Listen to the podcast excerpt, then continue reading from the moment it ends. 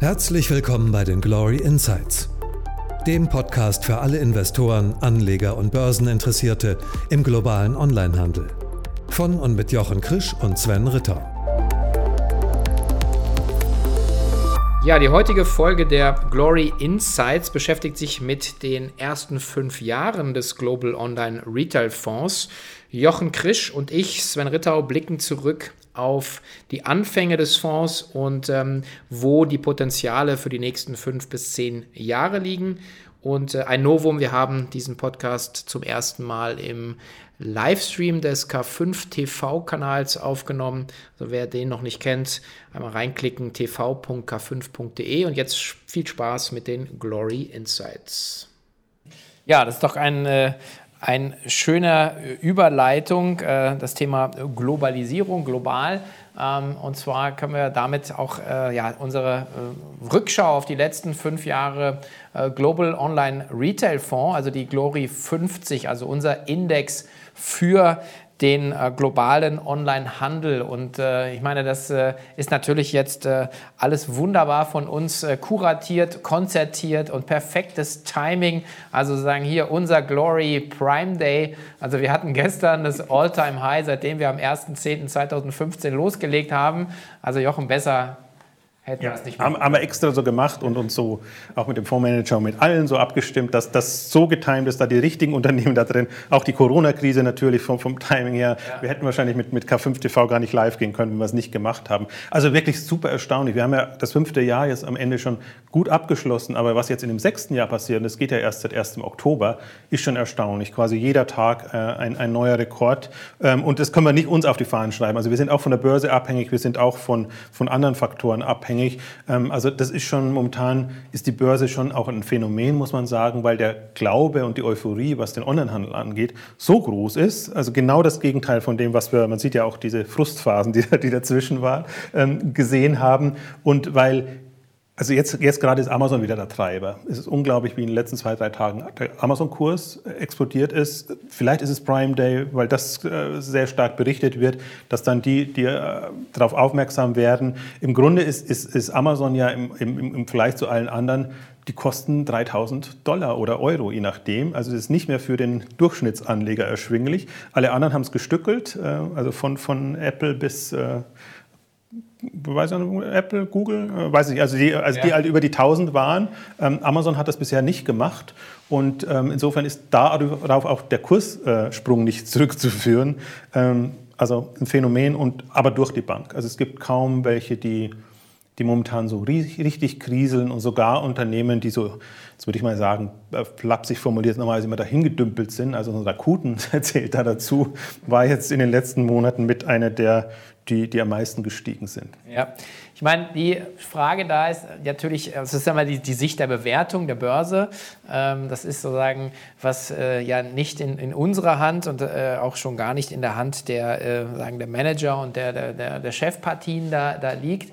Aber man hat natürlich gesehen, dass Corona eine, eine ganz neue ja, Awareness auch für das Segment letzten Endes geschaffen hat. Und ähm, vielleicht der, der spannendere Blick ist so ein bisschen auch, äh, wo sind wir denn auch gestartet mit dem Thema? Also man sieht natürlich jetzt und jeder klopft uns so ein bisschen auf die Schulter, ja alles richtig gemacht, aber wir haben ja vor fünf Jahren angefangen, muss man sagen, darüber nachzudenken, 2014. Ähm, primär mit dem Börsengang von Zalando haben wir jetzt ja überlegt, wie kann man eigentlich systematisch auch in so einem Segment investieren. Und da muss man schon sagen, das haben wir ja schon gesehen, dass, dass da in der Breite Börsengänge passieren werden. Also das äh, sagen würde ich jetzt uns schon auf die Fahnen schreiben.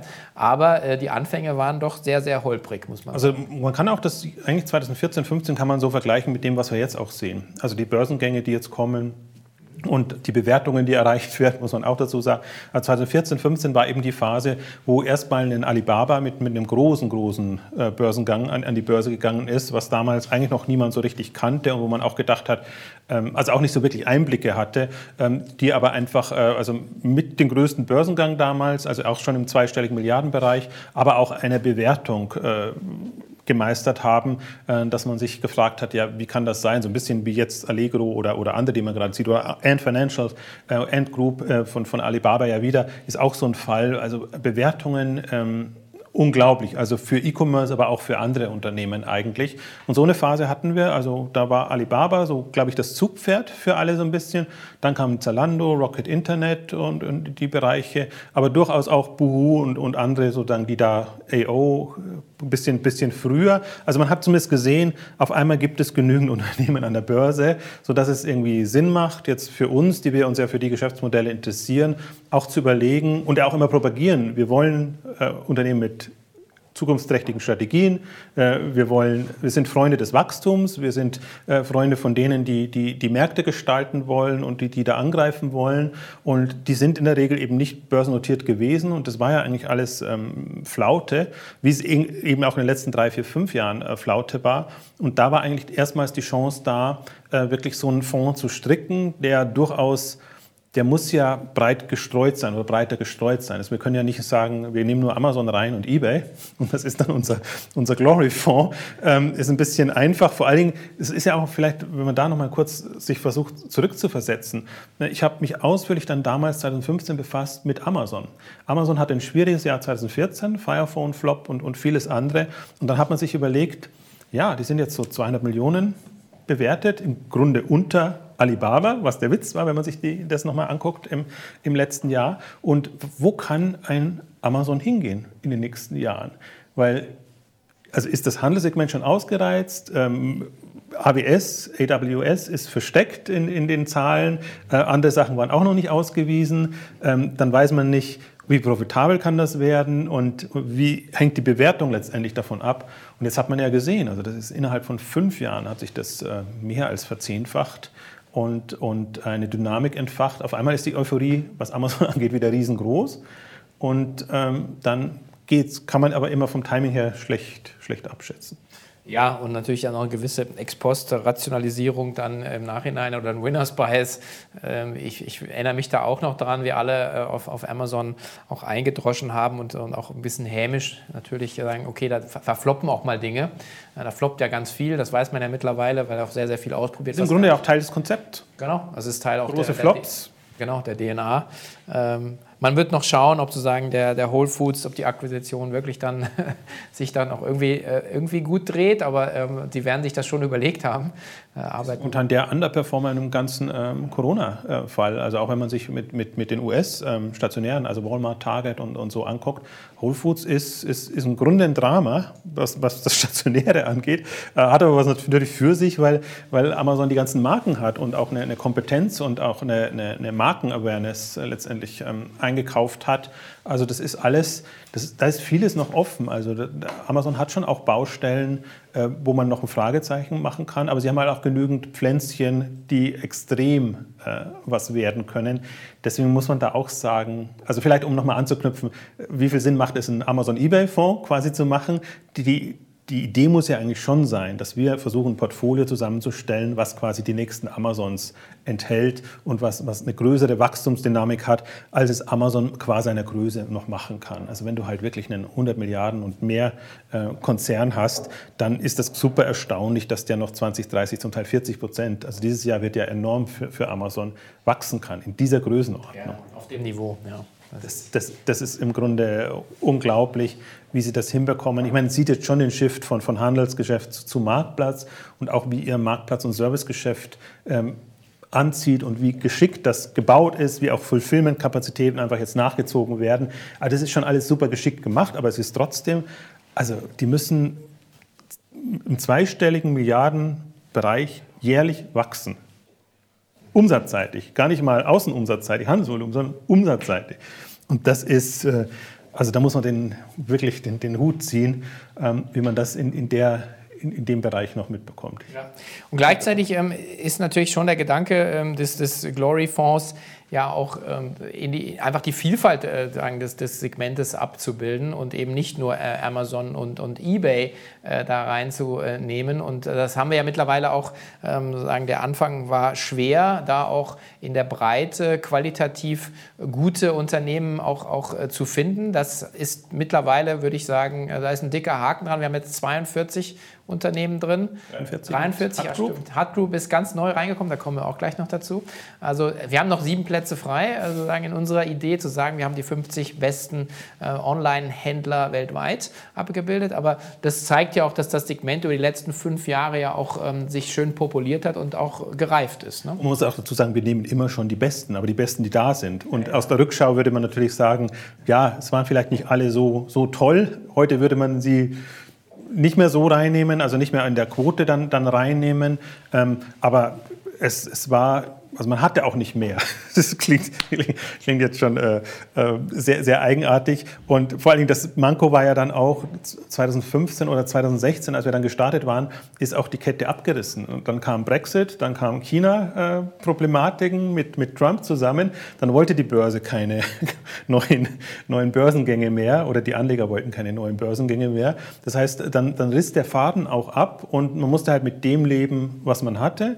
Gleichzeitig war die Börse sehr wackelig wackelig, die Kurse wackelig, die Unternehmen wackelig. Und das ist ja immer so. Bei fast allen muss man in Kauf nehmen, wenn die mit großer Börseneuphorie an die Börse gehen, mit Euphorie an die Börse gehen, dass sie dann irgendwann einknicken. Wenn halt mal Quartalszahlen nicht so gut sind, dann geht es sofort runter und dann geht es dramatisch runter. Das sind halt dann mal 50 Prozent zum Teil und, und mehr Kurseinbrüche. Die haben wir bei bestimmten Unternehmen immer noch, aber die kann man jetzt gut ausgleichen, beziehungsweise einfach nutzen, um die Quote wieder hochzunehmen und, und, und, und nachzukaufen von Unternehmen, wo wir erzeugt sind, weil manchmal ist es wirklich nur eine, also das ist ganz, ganz irritierend für mich. Das ist eine meiner großen Erfahrungen, man kann mit zwei Sichten auf diese Unternehmen gucken. Das eine ist die reine Finanzbrille, wie es ein Finanzinvestor macht, wie wir es auch teilweise auch im VC-Bereich und äh, da sehen, das ist nur eine reine Finanzkennzahlensicht. Du guckst auf die Kennzahlen, die Bilanzen, alle, alle Prognosen und so und alles andere blendest du aus. Und wir gehen ja doch ran mit, mit aus einer strategischen Sicht heraus, aus einer Marktpotenzialsicht, auch im Prinzip aus einer,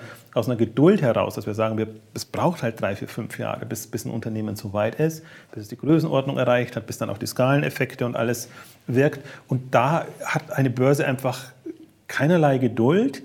Kann ich auch nachvollziehen aus Finanzinvestoren-Richtung. Ähm, aber im Grunde da gilt es halt ähm, an, an, solchen Unternehmen, von denen man wirkt, an die man wirklich glaubt, festzuhalten und dann mit denen eben mitzuwachsen. Und da hat es eben tolle Überraschungen gegeben. Auch als, also eine positive, weil es gab auch viele negative von denen, die wir 2015 drin hatten. Aber die, die positive ist Okado.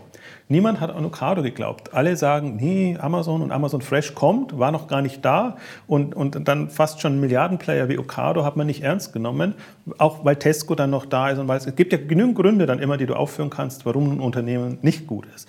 Und plötzlich, ähm, irgendwann, und das hat wirklich lange gedauert, haben die haben ja früh gesagt, jetzt wollen wir das als aufmachen, wir wollen unsere, unsere Technologie, unsere Infrastruktur auch anderen zur Verfügung stellen.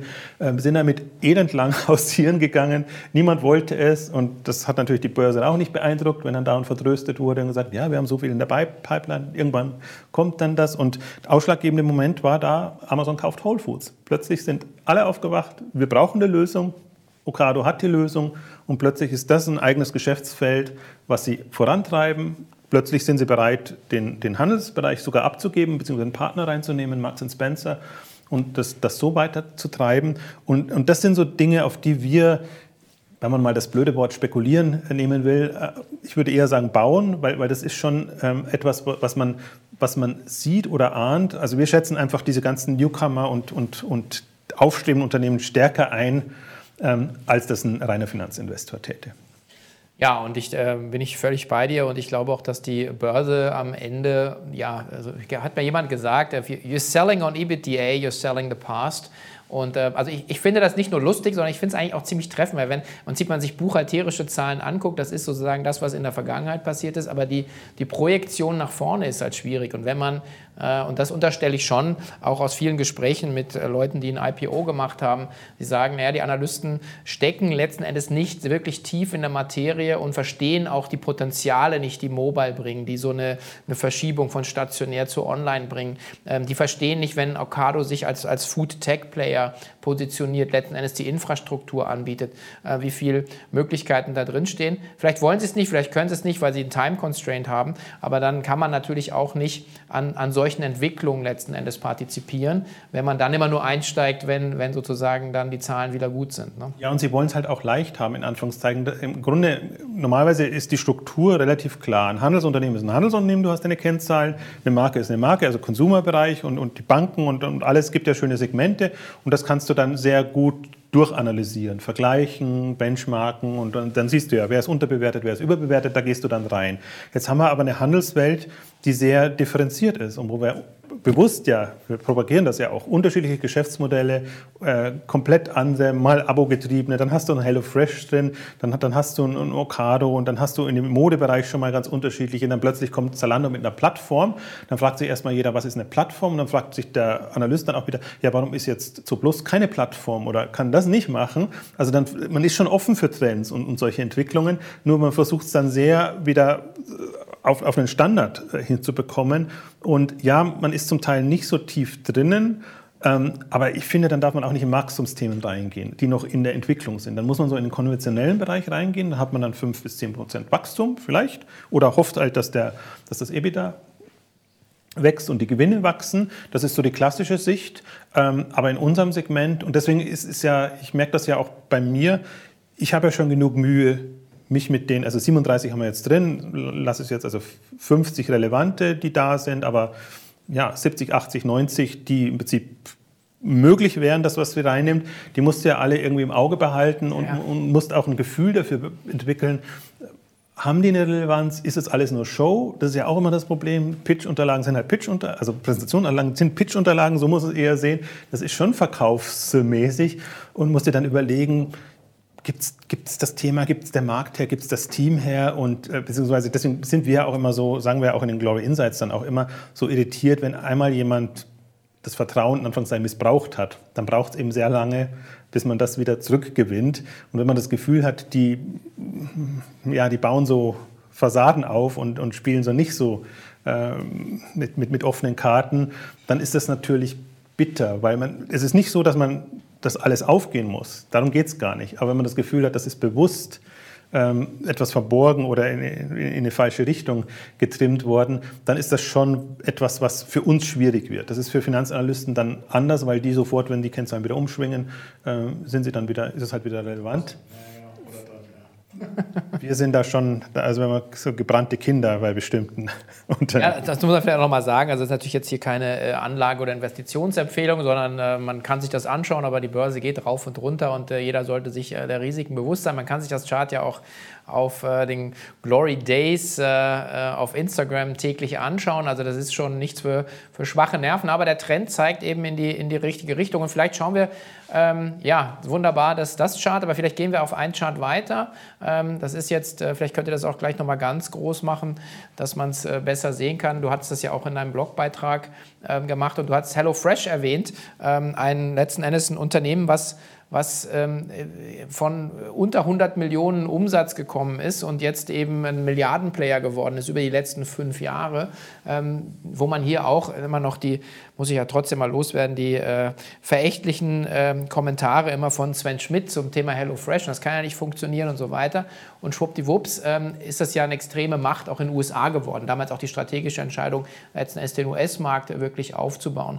Und ähm, das sind eben auch so Beispiele, man sieht eben an diesem Chart, an diesen Kurven, dass, ähm, dass eben hinter den Börsenkursen eben wirklich auch Substanz steht. Also dass die Unternehmen wirklich eine, eine extreme ähm, Umsatzkraft entwickelt haben in den letzten fünf Jahren. Und das ist eigentlich so ein bisschen das, was, äh, was, was sich jetzt letztendlich in der Börse niederschlägt. Darum geht es uns ja auch. Also wir, wir haben ja die Hypothese, dass das, was an Umsatzentwicklung da ist, dass sich das auch im Börsenkurs über kurz oder lang niederschlagen muss. Und deswegen auch in dem Charts sind eigentlich jetzt die Umsatzentwicklungen, die Umsatzdynamiken in, innerhalb von fünf Jahren. Und das ist schon äh, zum Teil krass, wenn man sieht Verzehnfachung und, und, und, und noch mehr, äh, was, was, was da möglich ist. Also gerade natürlich bei den sehr jungen Unternehmen ist das immer noch extremer als bei den schon etablierteren. Aber auch, auch ähm, etabliertere Unternehmen haben immer noch Versechsfachung, wenn man, wenn man sich mal einen Alibaba anguckt ähm, oder andere. Also das ist dann schon ähm, eine, eindrucksvolle Geschichte. Und gerade weil du HelloFresh angesprochen hast zum Beispiel, das ist halt schon kein einfaches Geschäftsmodell. Und es ist auch die Frage,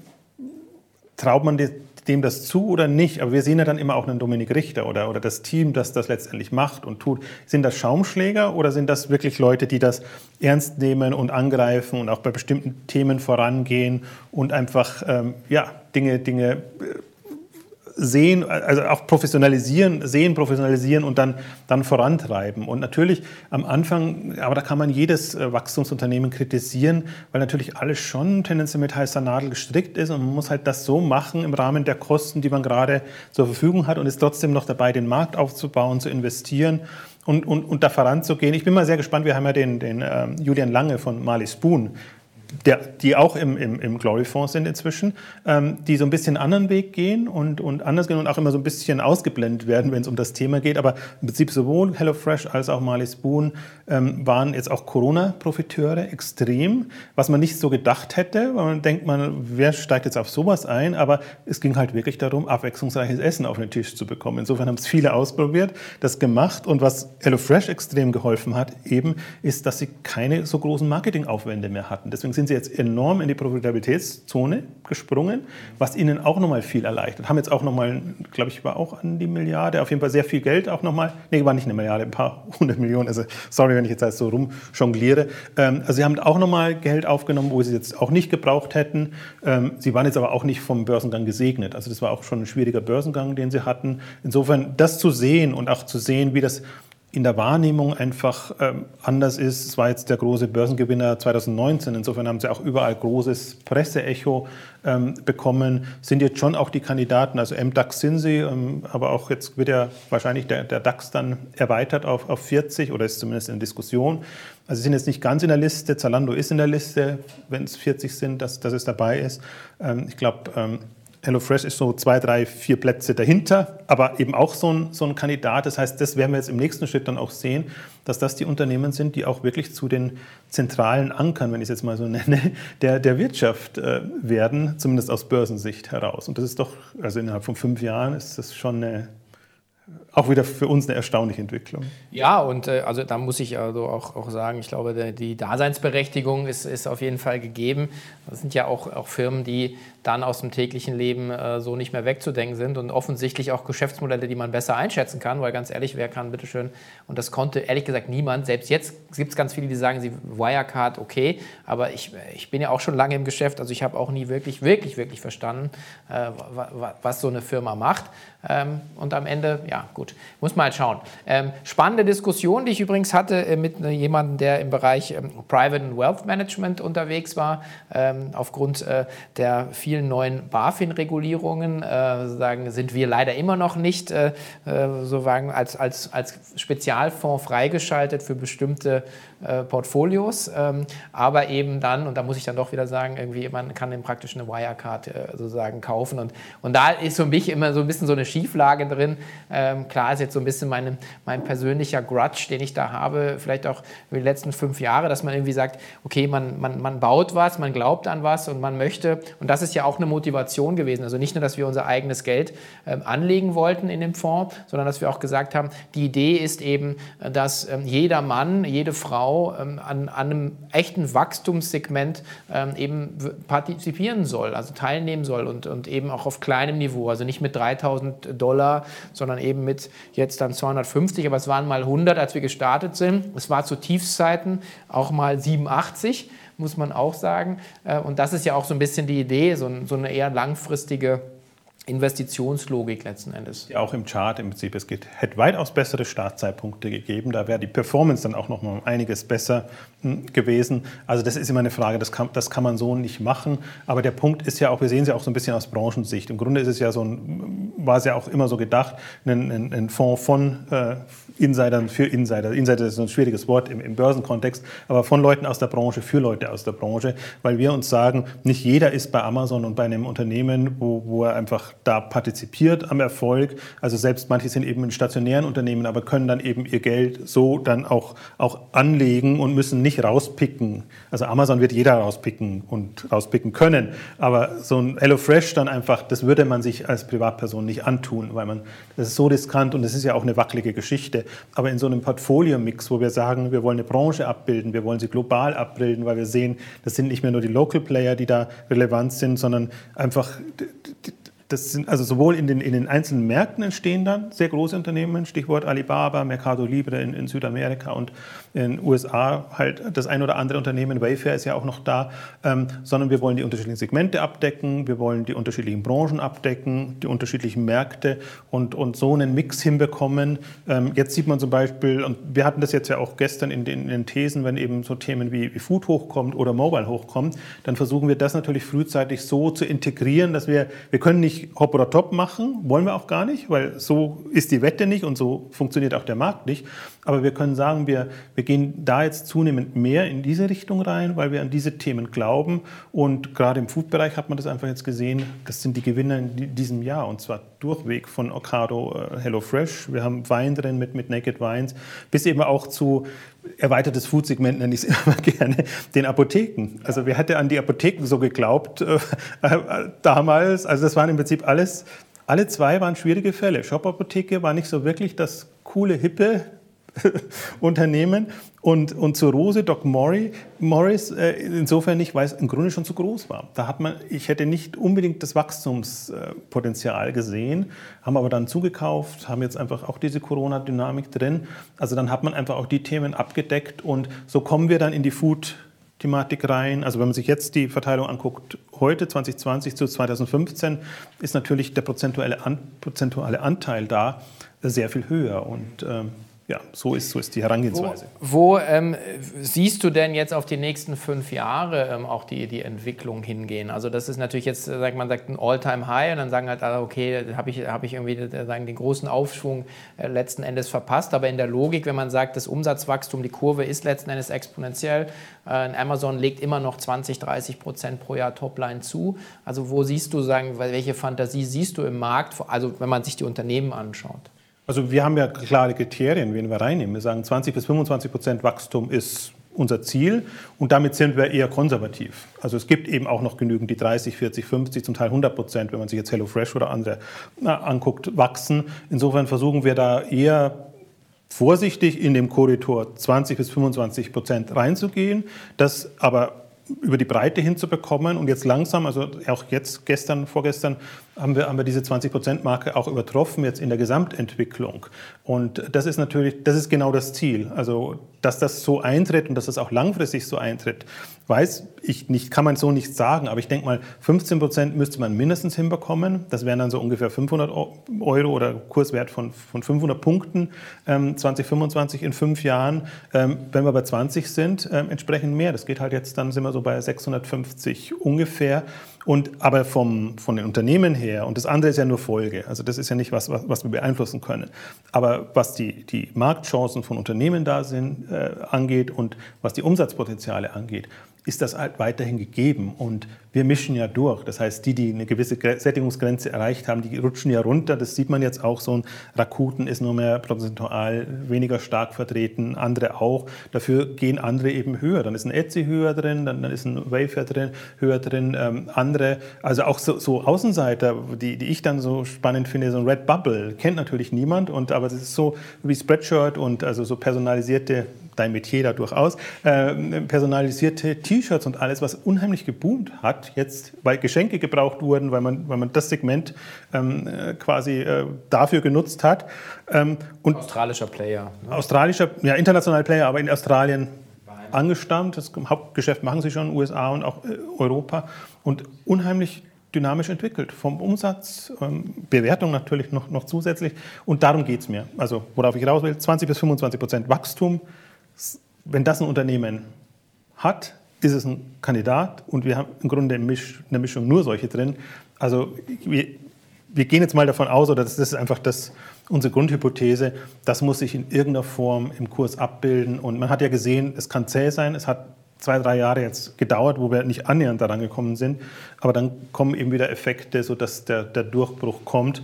Und ich gehe jetzt nicht so sehr davon aus, dass das jetzt ein einmal Effekt Corona war, sondern wir hatten gestern ja auch gesprochen, im Prinzip, da ist der Knoten geplatzt und ähm, ähm, es kann schon wieder zurückgehen, es wird auch wieder zurückgehen, aber jetzt, wenn ich mal sage, Richtung 2025 ist das eigentlich schon die Hypothese gilt noch. Also das war der Ausgangspunkt, als wir 2015 gestartet habe ich auch, sind, habe ich auch so geblockt und so geschrieben. Ähm, Verfünffachung bis Verzehnfachung ist das Ziel und ähm, das ist eigentlich auch noch der Anspruch, den wir haben. Ja, das ist, glaube ich, ein, ein, ein gutes äh, Schlusswort zu unseren fünf Jahre ähm, Glory Fonds. Ähm, ja,